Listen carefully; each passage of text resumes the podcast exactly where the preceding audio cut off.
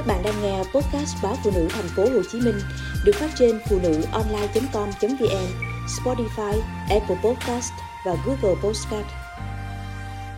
Học tập, làm việc tốt hơn nhờ giấc ngủ trưa.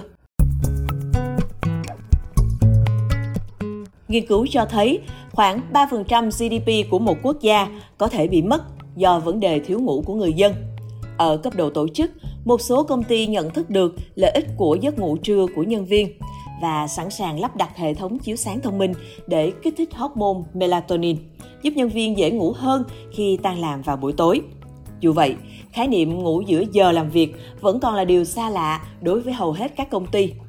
Khoa học về giấc ngủ đã tiến bộ vượt bậc trong những năm gần đây. Các thí nghiệm đã chứng minh việc ngủ không đủ giấc có thể gây ra các vấn đề về chức năng nhận thức và sức khỏe tâm thần. Theo một nghiên cứu công bố vào tháng 6 năm 2023 trên tạp chí Sleep Health, thì thói quen ngủ trưa dường như có liên quan đến khối lượng não lớn hơn ở người lớn. Các nhà khoa học cho rằng điều này đi cùng một số lợi ích chống lại sự thoái hóa thần kinh. Nghiên cứu trước đây cũng cho thấy giấc ngủ ngắn có thể giúp cải thiện khả năng học tập của con người. Các chuyên gia cho biết, nhờ những bằng chứng khoa học mới nhất về lợi ích mà giấc ngủ trưa đem lại, cũng như mối liên hệ rõ ràng giữa cảm giác được nghỉ ngơi đầy đủ của nhân viên và năng suất cá nhân, các doanh nghiệp đã thay đổi quan điểm về giấc ngủ trưa ngắn tại nơi làm việc. Giáo sư khoa học nhận thức Sarah Mednick từ Đại học California, Mỹ giải thích, thiếu ngủ khiến chúng ta dễ gặp tai nạn tại nơi làm việc hơn, khả năng sáng tạo và tập trung bị giảm sút và mức độ cáu kỉnh cao hơn. Các doanh nghiệp cung cấp không gian để nghỉ ngơi sẽ giảm chi phí phát sinh do mất thời gian vào các lỗi liên quan đến mệt mỏi.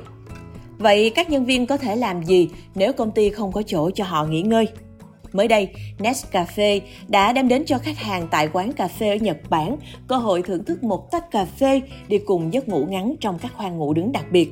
Những chiếc buồng ngủ này được thiết kế đặc biệt để cho phép khách hàng ngủ trưa trong tư thế thẳng đứng, tương tự như cách ngủ của loài hưu cao cổ.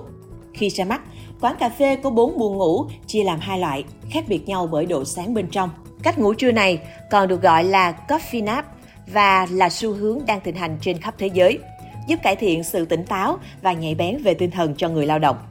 Các bác sĩ ở Đức đã kêu gọi phổ biến văn hóa ngủ trưa để giúp người dân duy trì năng suất làm việc, nhất là khi nhiệt độ tăng cao. Hiệp hội bác sĩ liên bang khuyên người dân nước này nên dậy sớm và làm việc hiệu quả vào buổi sáng, sau đó ngủ trưa vào thời điểm nắng nóng nhất ngày trong suốt những tháng hè. Bộ trưởng Y tế Đức Karl Lauterbach viết trên Twitter rằng ngủ trưa trong cái nắng nóng chắc chắn không phải là một gợi ý tồi. Người sử dụng lao động và nhân viên nên tự thương lượng về vấn đề ngủ trưa, vì chắc chắn thói quen này có ý nghĩa về mặt y tế đối với rất nhiều ngành.